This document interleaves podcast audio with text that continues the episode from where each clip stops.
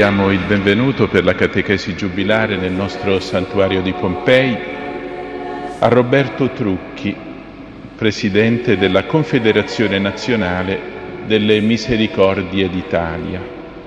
Egli ci aiuterà a riflettere su pregare Dio per i vivi e per i morti, seppellire i morti. È stato eletto presidente della Confederazione Nazionale delle Misericordie d'Italia nel maggio del 2013. Le misericordie nascono in Toscana, a Firenze, nel 1244. La Confederazione delle Misericordie è dunque una delle più grandi ed antiche entità federative del nostro Paese nell'ambito della carità e del volontariato. La Confederazione riunisce oltre 700 misericordie tra arciconfraternite, confraternite, fraternite, alle quali aderiscono circa 670.000 iscritti. La loro azione è diretta a soccorrere chi si trova nel bisogno e nella sofferenza con ogni forma di aiuto materiale e spirituale. Benvenuto caro Presidente Trucchi.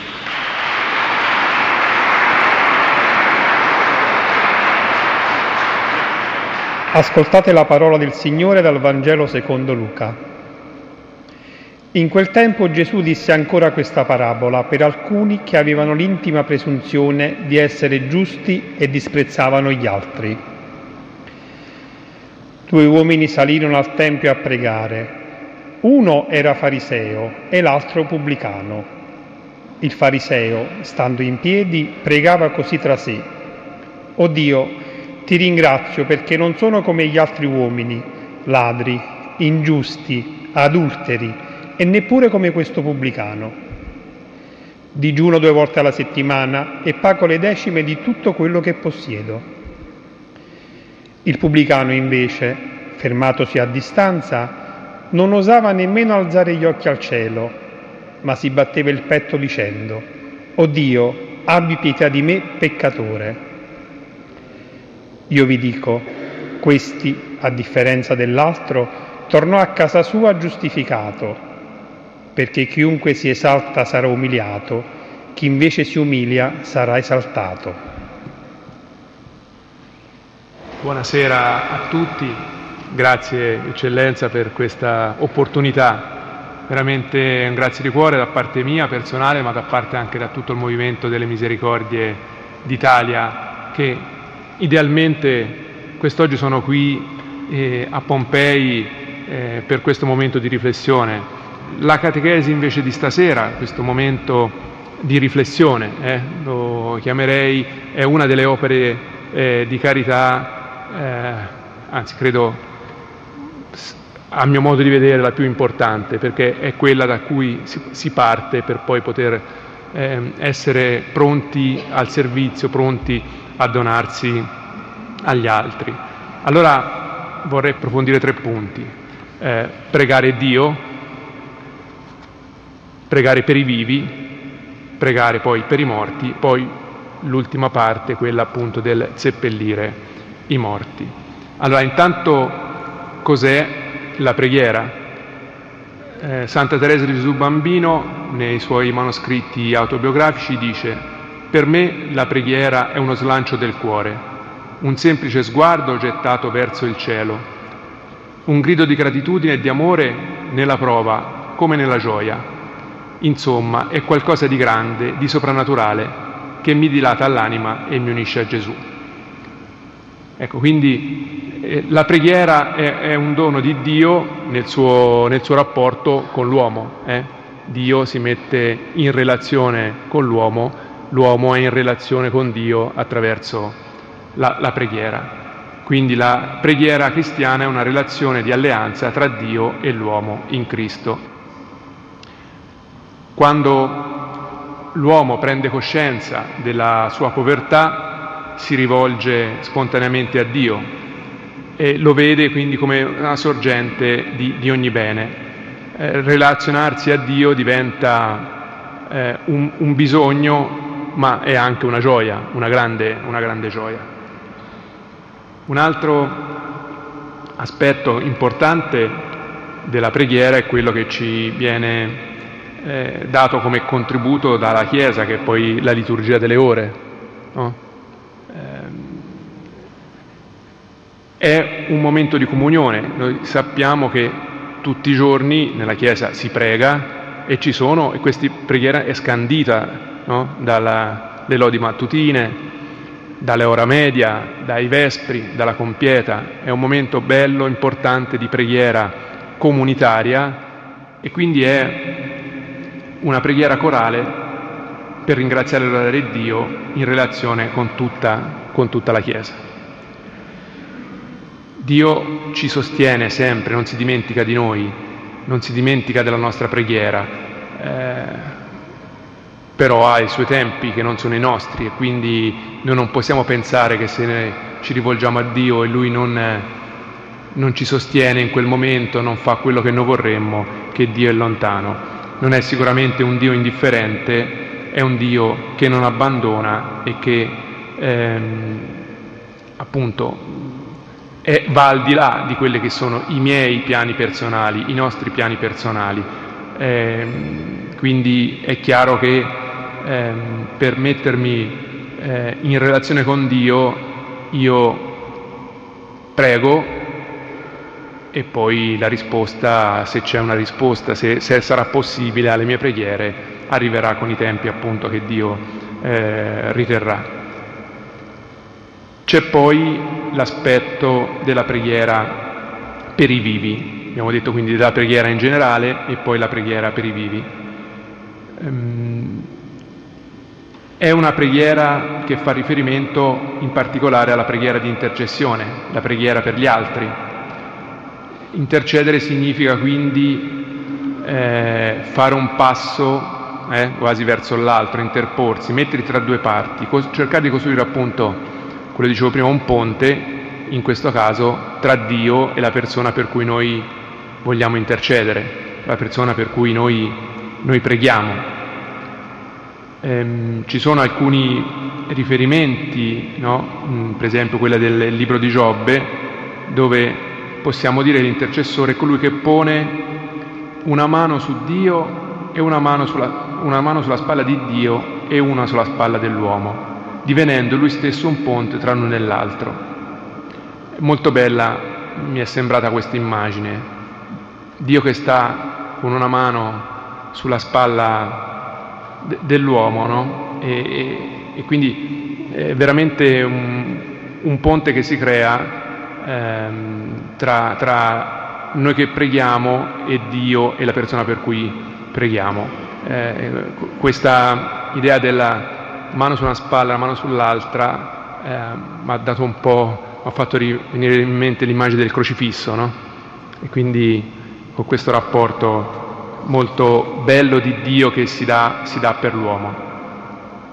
O l'altra figura bella di questa immagine appunto di intercessione è quella è delle braccia tese, è quella di Mosè che sta combattendo contro Amalek e fatica a pregare con le mani aperte e quindi viene sorretto eh, eh, con, con, eh, con, le braccia eh, da una parte e dall'altra da Ron e da Kur che sostenevano le sue mani.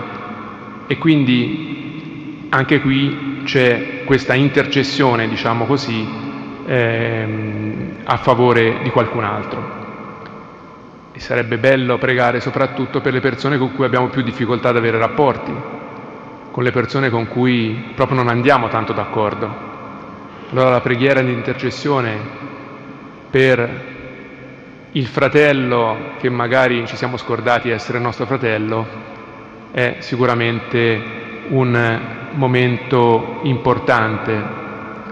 Quindi dobbiamo ricordarci sicuramente di pregare non solo per le persone care, non solo eh, per le persone a noi più vicine, ma a, per le persone anche con cui abbiamo più difficoltà a metterci in relazione. E penso al mondo delle misericordie dove ci sono tante, eh, t- tante persone che hanno relazioni quotidiane per i servizi, ehm, anche quanti, diciamocelo chiaramente, a volte discussioni, dissapori, momenti un po' difficili. E allora, ecco, pregare per la persona con cui hai avuto un problema credo che sia uno dei punti più alti di preghiera, di intercessione per i vivi che si possa, eh, si possa fare. Papa Francesco nel, in un suo messaggio ci parla poi anche di un altro tema importante che è l'indifferenza, l'indifferenza che costituisce una minaccia per la famiglia umana. Quasi senza accorgersene, dice Papa Francesco, siamo diventati incapaci di provare compassione per gli altri, per i loro drammi, non ci, non ci interessa curarci di loro, come se ciò che accade ad essi fosse una responsabilità estranea a noi che non ci compete.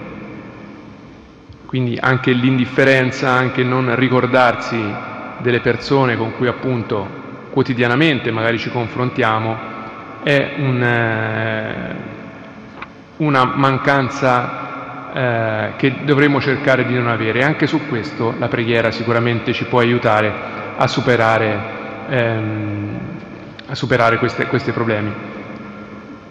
Dio desidera creare una grande unità nell'umanità, una comunione tra gli esseri umani. Quindi coloro che possono fare qualcosa per gli altri, in senso sia fisico che materiale, sono chiamati a farlo. Tutti sono invitati a unire la loro preghiera in una grande intercessione. La preghiera di intercessione quindi non è ad appannaggio di persone selezionate che abbiano ricevuto un dono particolare. Ogni cristiano è chiamato ad intercedere e avere un ruolo particolare, speciale nei confronti di tutta l'umanità. Chi segue Gesù condivide la responsabilità della salvezza del mondo intero. Anche Gesù è, è, è intercessore, No? Appunto dicevo prima, pensiamo alla posizione sulla croce, quando il suo stare tra cielo e terra con le braccia stese per portare Dio a tutti gli uomini, ehm, il dare la vita per i peccatori da parte di colui che è santo, il morire per gli ingiusti da parte di colui che è giusto, soffrendo e morendo per noi peccatori, ha portato la nostra situazione davanti a Dio diventando appunto nostro intercessore. La preghiera di Gesù sulla croce non, eh, la, la sappiamo tutti molto bene, Padre, perdona loro perché non sanno quello che fanno.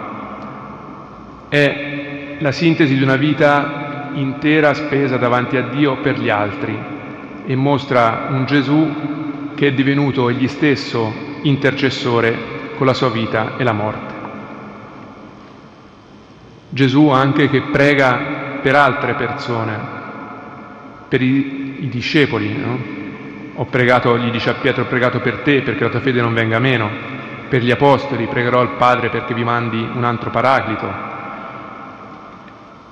Prega per quelli, ha pregato per quelli che crederanno in me. Quindi Gesù che prega e che ci insegna a pregare, che ci invita a pregare, chi prega un'altra persona, per un'altra persona si apre al suo bisogno e ne fa memoria davanti a Dio. La preghiera per gli altri nasce dall'amore e conduce all'amore.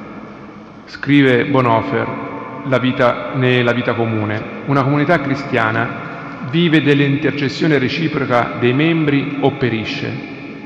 Non posso giudicare o odiare un fratello per il quale prego, per quanta difficoltà io possa avere ad accettare il suo modo di essere o di agire il suo volto, che forse mi era estraneo o mi riusciva insopportabile, nell'intercessione si trasforma nel volto del fratello, per il quale Cristo è morto, nel volto del peccatore perdonato. Intercedere significa concedere al fratello lo stesso diritto che è stato concesso a noi, cioè di porsi davanti a Cristo ed essere partecipe della sua misericordia. La preghiera di intercessione quindi colloca ogni richiesta all'interno dell'invocazione di Gesù espressa nel Padre nostro. Sia fatta la tua volontà come in cielo, così in terra. Eh, Gesù poi lo ripete nel Getsemani, si compia la tua volontà. Quindi è una preghiera che ci mette in disposizione ad accettare e a vivere la volontà di Dio. Eh, quindi questo è il momento più importante. Noi ci poniamo davanti a Dio, intercediamo per gli altri e ci apprestiamo ad accogliere quello che è il disegno di Dio per noi. C'è poi l'altra preghiera che è quella invece per i morti. Intanto perché preghiamo per, per loro? Perché preghiamo per i morti? La nostra preghiera può cambiare qualcosa nella sorte, diciamo così, del defunto? Per esempio, gli evangelici sostengono che, morti, che con il culto dei morti si cade sempre più nell'idolatria e in pratiche affini quasi allo spiritismo. Per loro non c'è alcuna relazione tra vivi e morti, la preghiera va rivolta solamente a Dio. Allora credo sia importante capire perché eh, in questa opera di misericordia invece siamo invitati a pregare per i morti. Nell'Antico Testamento c'è un testo che parla esplicitamente dei vivi che pensano ai morti, eh, dove si narra che Giuda Maccabeo, che se non avesse avuto ferma fiducia che i caduti sarebbero risuscitati, sarebbe stato superfluo e vano pregare per i morti. Perciò egli fece offrire il sacrificio espiatorio per i morti perché fossero assolti dal peccato. Quindi si parla chiaramente del sacrificio e della preghiera per i defunti, che è naturalmente fondata sulla fede della resurrezione. Se non ci fosse questo mm, non avrebbe senso.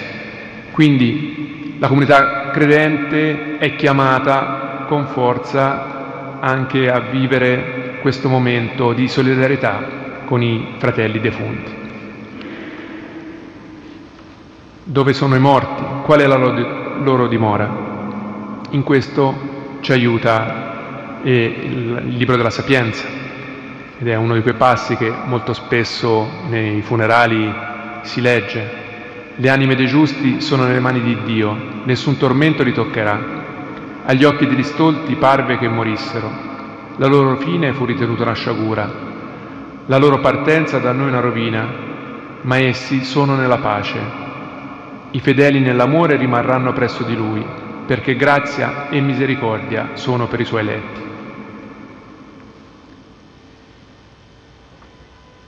Ci sono poi le domande che spesso ci facciamo, che almeno io mi faccio, cosa c'è dopo la morte, come sarà dopo, come sarà la vita eterna.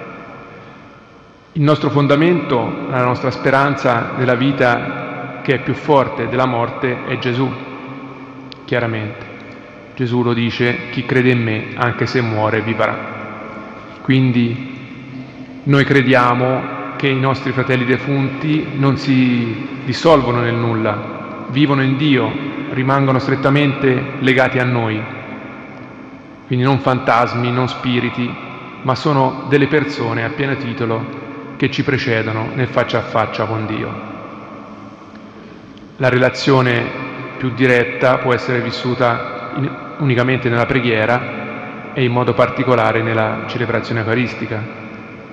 Quindi la preghiera dei vivi per i defunti è professione di fede che afferma con forza che la, eh, la morte fisica non è la fine della vita, che c'è sempre un'altra vita, c'è sempre un al di là ad ogni morte materiale. Gesù lo, alla morte di Lazzaro dice a Marta, tuo fratello risorgerà, poi continua, chiunque vive e crede in me non morirà in eterno.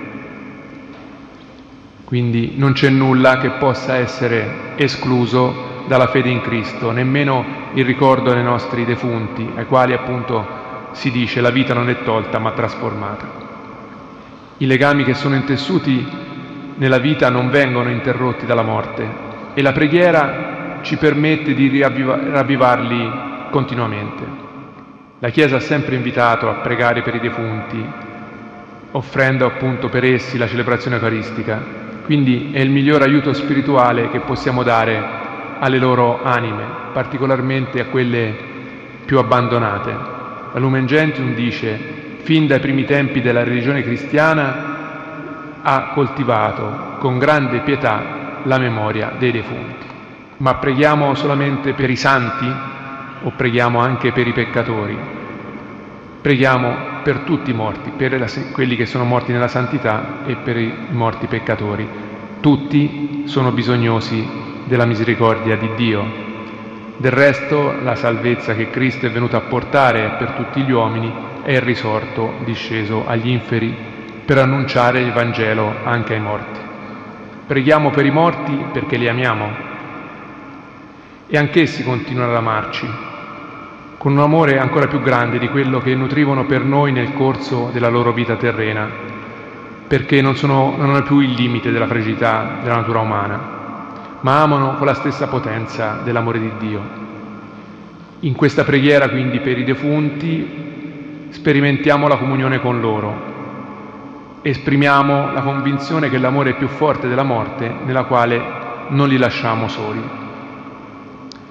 La morte del resto non può sciogliere i legami dell'amore e della carità e il loro amore di Dio continua a crescere. C'è poi l'altro aspetto che è quello della comunione dei santi. Abbiamo detto che la comunione vissuta in vita non è spezzata dalla morte, quindi coloro che vivono la loro vita in Cristo restano in comunione con coloro che sono morti in Cristo. Quindi è ciò che la Chiesa chiama appunto comunione dei santi. L'ultimo aspetto, pregare Dio per i vivi e per i defunti, che è appunto quello della comunione dei santi. Nel ehm, simbolo apostolico professiamo, credo nello Spirito Santo, la Santa Chiesa Cattolica, la comunione dei santi.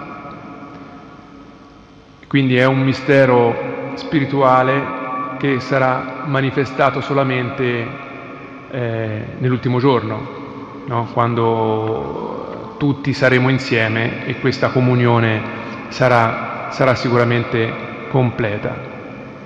Fino a che dunque il Signore non verrà nella sua gloria, accompagnato da tutti i suoi angeli, e distrutta la morte non gli saranno sottomesse tutte le cose, alcuni dei suoi discepoli sono pellegrini sulla terra, altri, compiuti questa vita, si purificano ancora altri infine godono della gloria contemplando chiaramente Dio uno e trino qual è.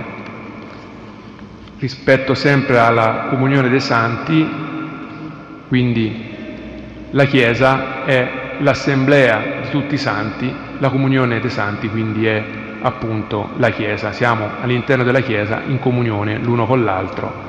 Del resto siamo tutti santi, avendo ricevuto il battesimo tutti siamo santi, poi sta a noi coltivare la santità, c'è chi ci riesce di più, chi ci riesce di meno, ma la santità è per tutti, ci viene donata e quindi quando siamo Chiesa siamo in comunione.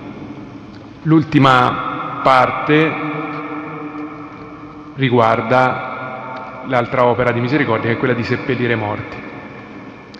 In tutte le culture, in tutte le religioni si sono sviluppate eh, rituali per la sepoltura e il commiato da morte seppellire morti era l'opera di misericordia compiuta da Giuseppe d'Arimatea no? nei riguardi di Gesù. Come si può esprimere la pietà cristiana per i morti? Anzitutto accompagnando le salme dei propri parenti, degli amici, dei conoscenti, dei compagni di lavoro, dei vicini di casa al funerale. La presenza alle esequie è naturalmente un aspetto molto importante. Poi bisogna vedere naturalmente come ci si va a dare il saluto al, al defunto, al morto. Appunto c'è la partecipazione al funerale, ma si può partecipare per convenienza, è un modo educato no? per esserci. Si può partecipare invece con una presenza attiva alla preghiera, alla liturgia, all'Eucarestia. C'è un altro modo poi di esprimere la pietà per i morti, oltre quella di andare al, al funerale con i fiori e le opere buone. È certamente un segno di gentilezza e di animo buono coprire la bara e le tombe di fiori, ma questi, sappiamo bene, appassiscono presto. I fiori più belli sono le opere buone, le opere di carità. La carità quindi come segno di pietà per i defunti. C'è poi un altro modo che è quello che nasce dalla fede, illuminare il funerale e la sepoltura della luce della risurrezione. Il catechismo riassume l'insegnamento della Chiesa circa il rispetto dei corpi ed è radicato nell'assoluta certezza che risorgeranno dai morti. Il corpo dei morti deve essere trattato con rispetto e carità, nella fede e nella speranza della risurrezione, il seppellire i morti è un'opera di misericordia corporale, onora i figli di Dio che sono tempio dello Spirito Santo. Ed è espressione della fede che il defunto non venga semplicemente dimenticato, smettendo di esistere. I culti dei morti partono da, appunto dal presupposto che il defunto continuerà a vivere in modo diverso nell'aldilà. Quindi seppellire i morti significa accomatarsi da loro in maniera degna. La cura anche affettuosa della tomba eh, è un'altra forma bella di memoria e di attenzione verso il defunto. Quindi l'atto del seppellire morti presenta un grande coinvolgimento. Per chiudere vi volevo leggere una nota della Misericordia di Firenze che è la misericordia madre, la misericordia in cui noi tutti ci riconosciamo, quella che nel 1244 ha fondato il, il, la grande famiglia della, della, misericordia. Ci ricorda la misericordia di, di Firenze, ve lo leggo testualmente. La confraternita della misericordia nacque in epoca medievale con l'esplicito intento di compiere verso i bisognosi opere di misericordia corporali e spirituali. E così fu, a secondo delle necessità, i fratelli della compagnia seppero portare soccorso ai bisognosi di vario tipo e genere. Una delle opere più praticate, ma forse meno ricordate, riguarda l'impegno di pregare per i vivi che per i morti. Ogni azione in compagnia iniziava e terminava con una preghiera e frequenti erano anche gli appuntamenti liturgici per le festività varie, ai quali tutti i fratelli erano chiamati ad assistere, con l'intenzione di radicare l'operato di ognuno ai principi cristiani. Ancora oggi c'è questa bella abitudine per cui i confratelli che sono chiamati in servizio, quando tornano, si recano in cappella per ringraziare Dio per aver, poter, aver potuto svolgere quel servizio. Questo è lo spirito con cui le misericordie da ormai quasi otto secoli cercano di tutti i giorni prestare il suo servizio, pregando quindi eh, questo è un po' mm, quello che ho cercato di mettere insieme per eh, dare un piccolo contributo su, su, su questa opera di carità. Grazie.